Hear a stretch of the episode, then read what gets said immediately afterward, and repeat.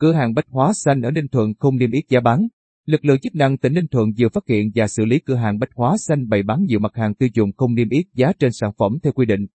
Ngày mùng 3 tháng 9, nhận được phản ảnh của người dân, đội quản lý thị trường, quản lý thị trường, số 1 Cục Quản lý Thị trường tỉnh Ninh Thuận đã kiểm tra đột xuất cửa hàng bách hóa xanh Ninh Thuận số 2, chi nhánh công ty cổ phần thương mại bách hóa xanh tại phường Phước Mỹ, thành phố Phan Trang, Tháp Chàm, Ninh Thuận. Kết quả kiểm tra, lực lượng chức năng phát hiện cửa hàng đang bày bán nhiều mặt hàng tiêu dùng không niêm yết giá trên sản phẩm theo quy định như gạo, bánh kẹo, bột ngọt, dầu ăn, ngũ cốc, gia vị, mỹ phẩm, dầu cội, sữa tắm, bột giặt, nước xả giải. Hiện, đội quản lý thị trường số 1 đã lập biên bản và xử lý theo quy định. Trước đó, vào ngày 12 tháng 8, đội quản lý thị trường số 1 cũng đã kiểm tra đột xuất cửa hàng bách hóa xanh Ninh Thuận số 1 và cũng đã xử phạt về hành vi ghi nhãn không đầy đủ theo quy định pháp luật. Hiện, Cục Quản lý Thị trường Ninh Thuận cho biết đơn vị đã bố trí lực lượng tổ chức trực đường dây nóng 24 trên 24, tiếp nhận xử lý kịp thời các phản ánh của nhân dân. Theo đó, người dân có thể phản ánh về các hành vi lợi dụng tình hình dịch bệnh để mua cơm hàng quá, đầu cơ tăng giá bất hợp lý với mục đích trục lợi đối với các mặt hàng vật tư y tế